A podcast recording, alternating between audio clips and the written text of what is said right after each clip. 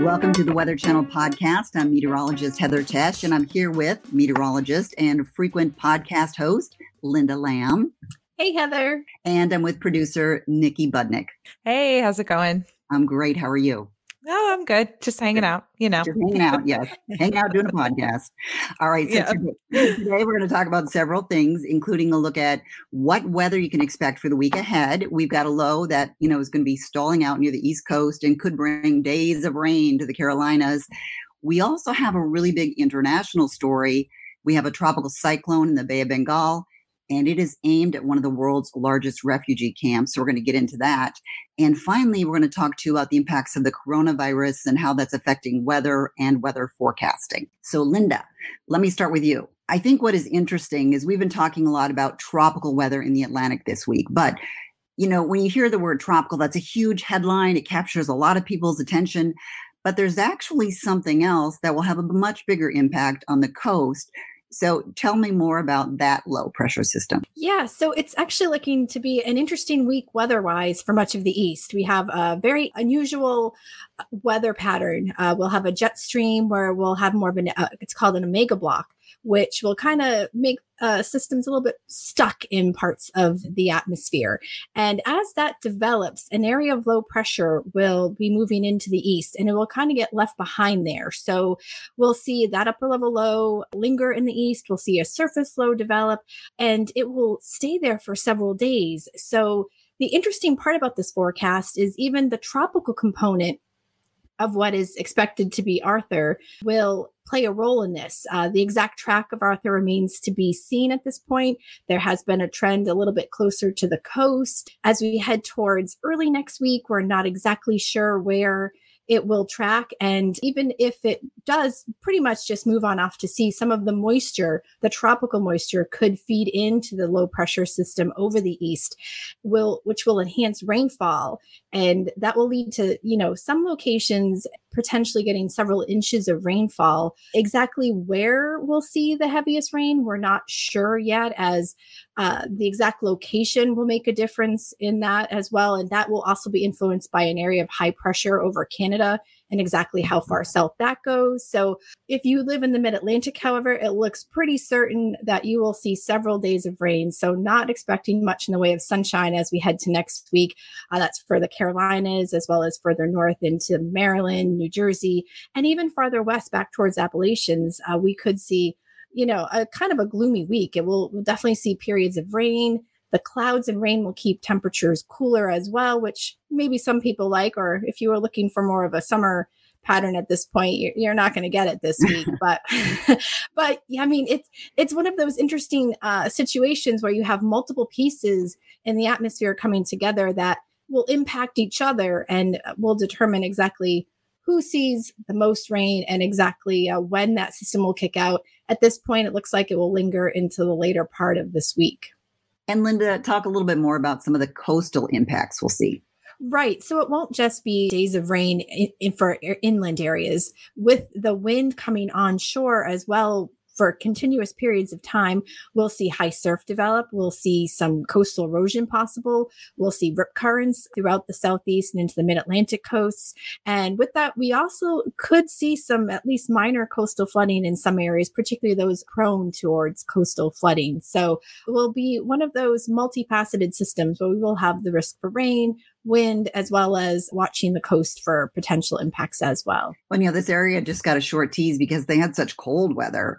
A little bit of a break, and it's like hallelujah, and then oh, now this comes in.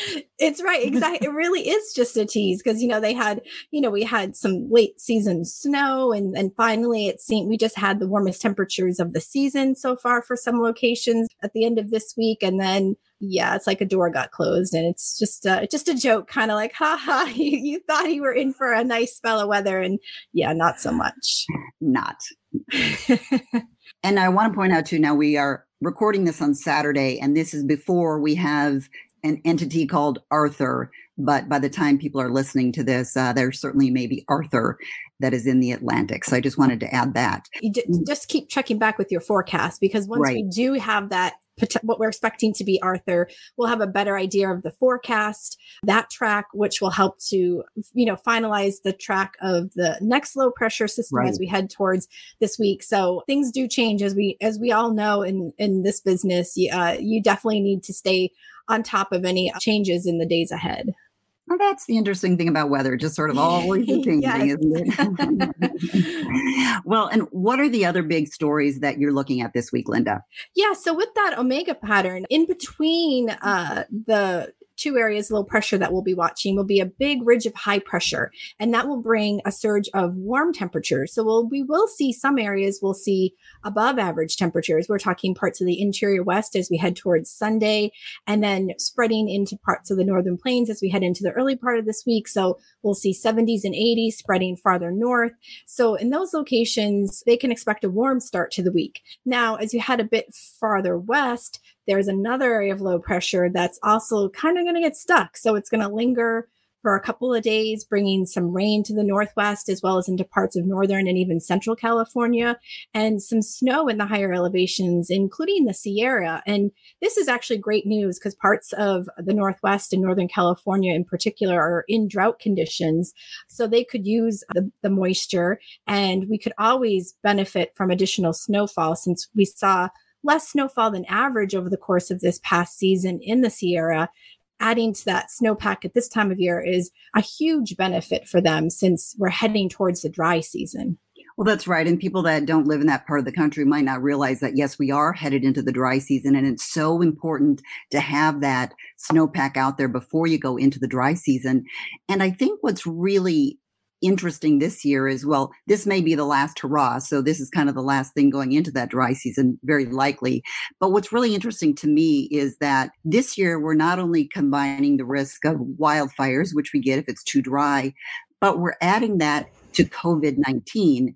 Mm-hmm. And I think that that could really kind of complicate things because if somebody's suffering with respiratory problems from the coronavirus, now you get smoke particles in the air because of wildfires that can make things so much worse. Right. Like, yeah, if you're already having trouble breathing, the last thing you need is more particles in the air. So that will definitely be an added concern there. And, you know, in general, of course, you're also more worried about, you know, your first responders. Are you going to have less first responders available because they are sick or you have to spread them out differently due to concerns with the coronavirus? So it is definitely one of those situations that uh, will be more complicated as we head in towards the fire season that will, uh, I think, require people to plan earlier and to kind of rethink their plans and maybe have a plan B or even a plan C. That's true. And Linda, you and I both were listening in on a conference this week on wildfires, and it was very interesting because, um, you know, they were talking even about the command centers. Instead of having one big mm-hmm. command center, they might ha- need to have a lot of mini command centers, and firefighters mm-hmm. may need to kind of uh, be quite separated from others. So they might have to go out there with enough water, meals, and and so forth to last them for a while. Right. It will be really interesting, and I really am hoping that it's not a bad wildfire season for for mm-hmm. for many reasons. Uh, right. But it definitely is. It's brings a whole new list of concerns. You know, evacuations. Where do people go? Mm-hmm. Right. Have more evacuation centers. How do you get them there? Uh, hopefully, this last bit of moisture will help uh, give a little bit more time before we start to see any big fires develop in the West, at least. Let's hope so. Now, let's expand our talk a little bit here to go global because um, there's a lot happening around the world too. And, and, you know, something that really I know is a concern to all of us is what's happening in the Bay of Bengal. And we are looking at a tropical cyclone that is heading toward an area that, while it has the world's largest refugee camp, and the weather there is a real big concern. So fill us in on that, Linda. Yeah, so we are seeing a system develop in the southern Bay of Bengal, and it is expected to strengthen and it could potentially even rapidly intensify as the waters there are very warm. So conditions are favorable for further strengthening as we head over the weekend and into early part of next week. And it's unfortunately going to track northward and head towards areas. At this point, it looks northeastern India, Bangladesh, potentially northwestern Myanmar, but for the most part, Bangladesh seems to be in the bullseye at this point, and that is a region that we we don't really need to see a potentially powerful cyclone tracking in that region, as it will bring potential for destructive storm surge flooding, even farther inland areas, flooding, heavy rain, and of course the wind concerns as well. But in those areas, that water coming ashore in low lying areas is a serious concern they're really vulnerable there. And you know what is interesting too um, that people may not know is if you look at the Bay of Bengal, it's kind of shaped like a triangle, so it's almost like a funnel, and so it really can funnel that water up. Plus, because it's so shallow, it can push that water up on shore and create a bigger problem than it would somewhere else.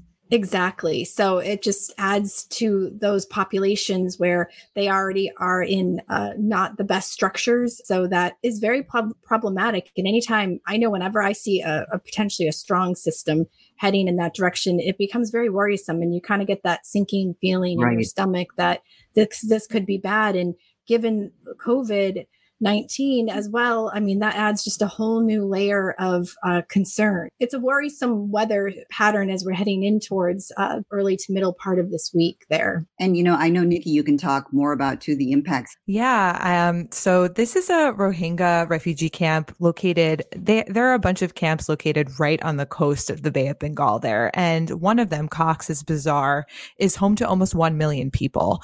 And when you're talking about, yeah, 1 million people, wow. and so people there fled from Myanmar in 2017. That's the majority of the population there. And they've been living there for about three years.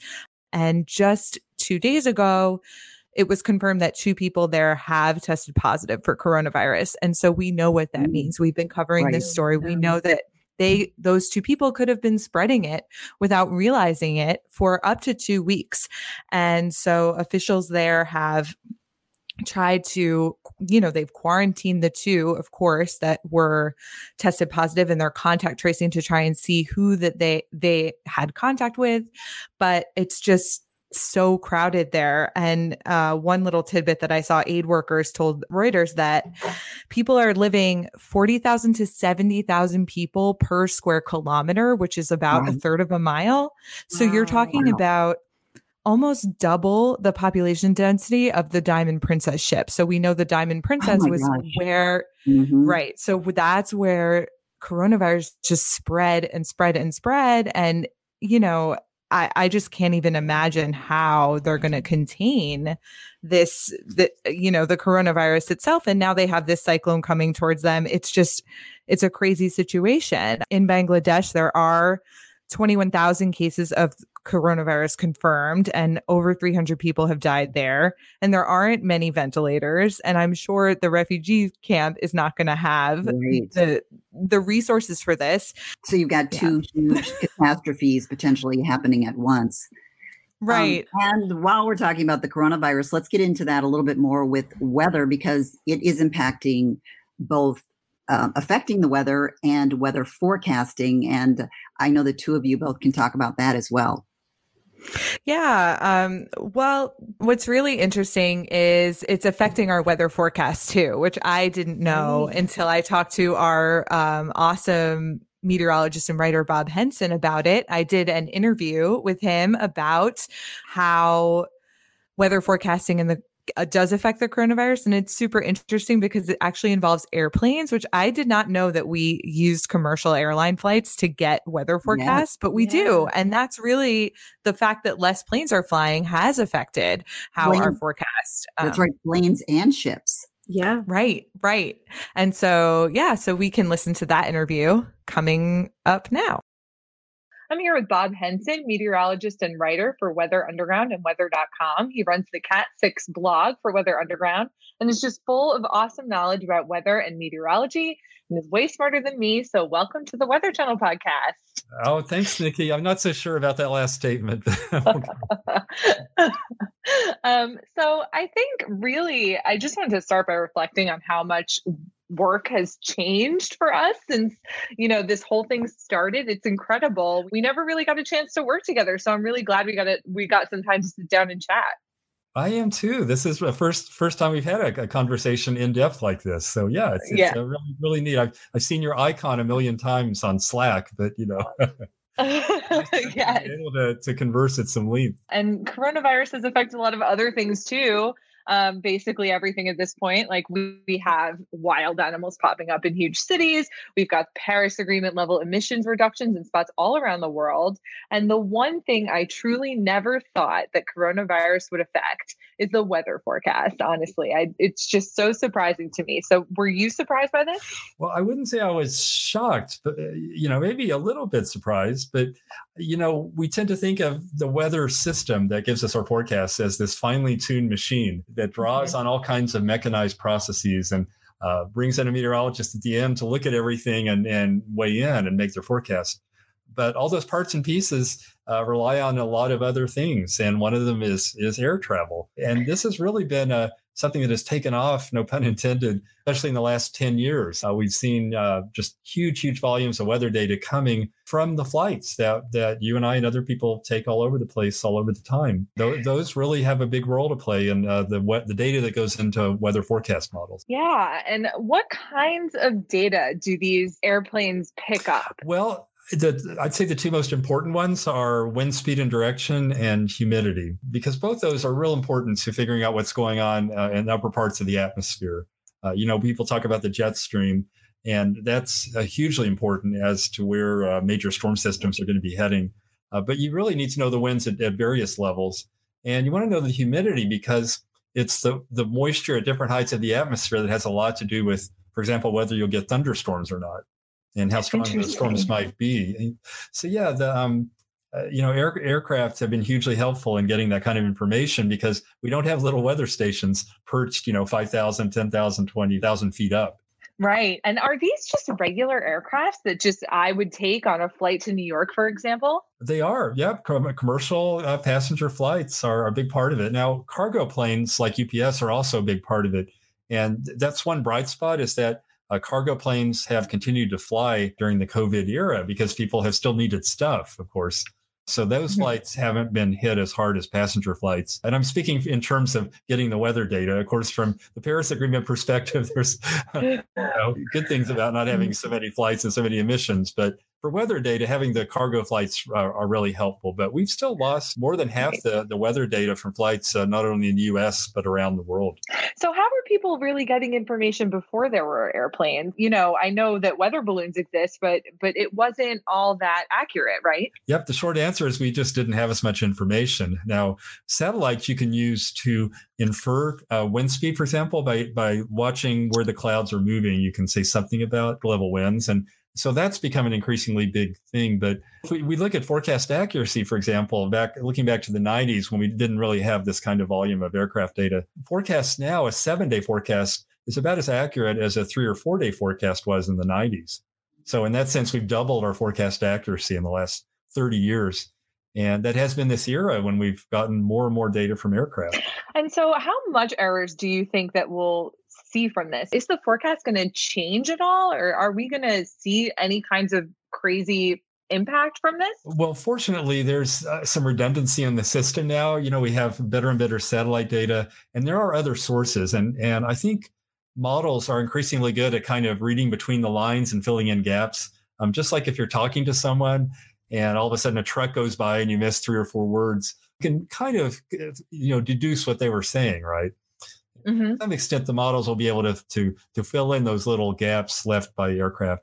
Uh, I think uh, some of the bigger challenges will be short term models because uh, these mm-hmm. are the ones that are used increasingly to predict thunderstorms, right? And these models are updated every hour. Uh, now, weather balloons are usually launched only every 12 hours. So that gives you a number of periods in between where you don't have fresh aircraft or you don't have fresh uh, balloon data necessarily. So I think right. will be hit harder, but I think the, the longer range models, the ones that tell us, say, a week from now, we might have a, a, a big cold wave or heat wave, those aren't going to be hit as hard. There will be some loss of accuracy, but probably not so much that you would notice just, you know, about your everyday activities. Yeah. You know, it's, you know, the kinds of, you know, those kinds of errors sometimes hit things like utilities harder because utilities, just a single degree or two forecast error can make a big difference in how much heating or cooling you're preparing for. So Oh, interesting. Interesting. And so it's not going to be like a 10 degree difference when it comes to a, a, forecast for like New York City, for oh, example. Oh, I wouldn't say on average. Now, there might be one day out of a period of a month or two where there's one weather event that, that, you know, gets missed a little bit more because of this. People I'm sure will go back. There's going to be some good, probably master's theses and dissertations on uh, exactly what kind of effect this has. It's really like a, a science experiment going on, uh, you know, along with so many other things in the COVID era. Totally. And I also that made me think of another question. So if it's predicting thunderstorms, the the uh, the, the frequency of the data coming in from aircraft are predicting a lot of thunderstorms, would that have any effect on severe weather at all in the sense of tornadoes? Like will it impact tor- the ability to warn for a tornado? I, I, wouldn't say in a major sense, but I think a, a little bit of that advance heads up that we now get the forecasters get from these short range models. For example, they give you a good sense now of say 3 to 4 to 5 hours from now like Will there be a line of storms? Will it be a few isolated storms? And that kind of information may be a little less reliable. You know, they, they might put those storms in a different place or uh, have them less or less extensive than they will end up being. So uh, that'll be a little bit of a forecast for challengers, uh, for forecasters rather. But uh, again, I think they'll, use their noggins and and do the best they can to work around that. So I don't think you're going to see massive uh, you know errors cropping up in, in your day-to-day forecast gotcha and so this is something that has happened before, right? So we only kind of know about this problem because it has happened before. That's right. In fact, and the event was 9 11. Um, yeah. As you know, um, flights were completely stopped across North America for a couple days. But there was certainly a bit of a loss in weather forecast quality. Now, there wasn't as heavy reliance back then on the aircraft data. It was maybe only a few percent of what we have now. Yeah, and so that makes me think, you know, what what does happen if this goes on? So it, it's made me realize myself that I working from home i you know used to drive everywhere i would fly places i would go and you know in the past few months i really have realized how little we really need to go places. And so, if this becomes a, a, trend and we don't see the economy or the travel economy opening back up in the next year or two or three, what what are we going to do? What what does weather forecasting do about that? Well, you know, these have always been uh, what you might call uh, observations of opportunity because uh, we haven't put these planes up there specifically to observe the weather. It's just been a convenient way to do so. So I think if, if flight levels stay down for a few years, and I, I, agree with you, I think they might. I'm not so sure people will be hustling to get back on airplanes, you know, at, at the old levels right away. Right. uh, probably gradually, but I think we um, just have to be more creative at using other sources. Like I was talking about satellites, uh, satellite pictures at different wavelengths can provide a lot of information. And I think over time, they might be able to figure out ways uh, to fill in those gaps. And there hasn't been much pressure to do so because the planes have been there, right? Uh, necessity yeah. is the mother of invention. So, uh, you know, when we can't see each other in person, we have Zoom calls. Yeah, so, exactly. Yeah, so there will be solutions, I'm sure. It's really interesting to me how how life has just completely changed. To actually, kind of make me think with climate change, it might actually be a good thing for us to not be flying around so much if we've already had this much, you know, emissions loss. So I, I'm willing to to you know give up a degree or two of my forecast for that. for, for, a degree or two of long term temperature rise, right? right. Exactly. Exactly. Exactly. Well, th- thank you so much for doing this. Yeah, thanks. Uh, yeah, I'm, I'm, really glad we could talk about it. It's you know it's an important way to think about uh, this this forecast system we have and that we rely on every day. That there's a lot of there's a lot of science, a lot of observation behind it, and uh, you know we can't ever totally take it for granted. You know. That was my interview with meteorologist and writer for Weather Underground, Bob Henson. And you can find his stuff at the Cat 6 blog on weatherunderground.com. That is really interesting because, yeah, you do think, okay, great, we're getting rid of all this pollution. It's a positive thing. And you kind of forget about some of the effects that occur because of that. It's really made me think also about how just the things that I've done in in my life have changed so much you know i used to be going to the grocery store every other day you know just mm-hmm. because i forgot something and now i'm in the grocery store and i feel like the pressure is mounting every time i'm in an aisle like oh my god what am i going to forget this time? And i have to go back i'm trying trying not to go and i think it really it's something that we can sort of plan ahead and and keep in our daily lives going forward. I think a lot of this is also going to be in legislation right? Like people are going to see governments are going to see that we are really solving a lot of the issues that that come along with with climate change. We're we're you know reducing our emissions and and it's affecting a lot about the climate. I don't know if you guys have seen any changes in your lives because of this. Oh yeah, I mean definitely. I I definitely have not filled up my gas tank as often as I used to. You know, I mean first not driving to work. I mean we're all working from home now. Mm-hmm. So that alone definitely saves a ton of gas and not going on you know random little trips with my family on on weekends you know that that's adding up to a savings there too. But I, I, do wonder how long it will last. Like once people start to get back to their lives, like how long right. will this break in pollution and emissions? Uh, will it go right back up? Will it get worse because more people are going to be driving their cars instead of taking public transportation? Um, I don't know. So it'll be really interesting to see how that plays out how quickly it rebounds. I know yeah. I was driving the other day and I noticed that I, I, looked down and it said 45 miles till empty. And and I do get pretty good gas mileage because I've got a hybrid car.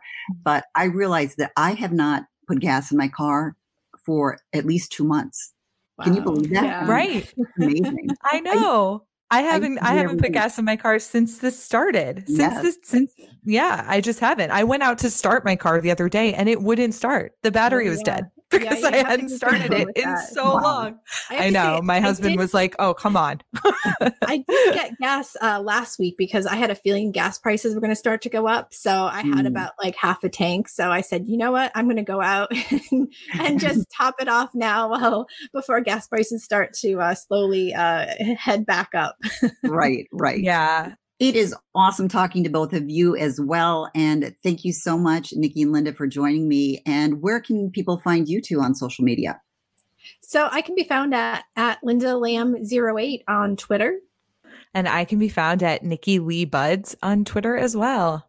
And you can find me on Facebook and Twitter as well.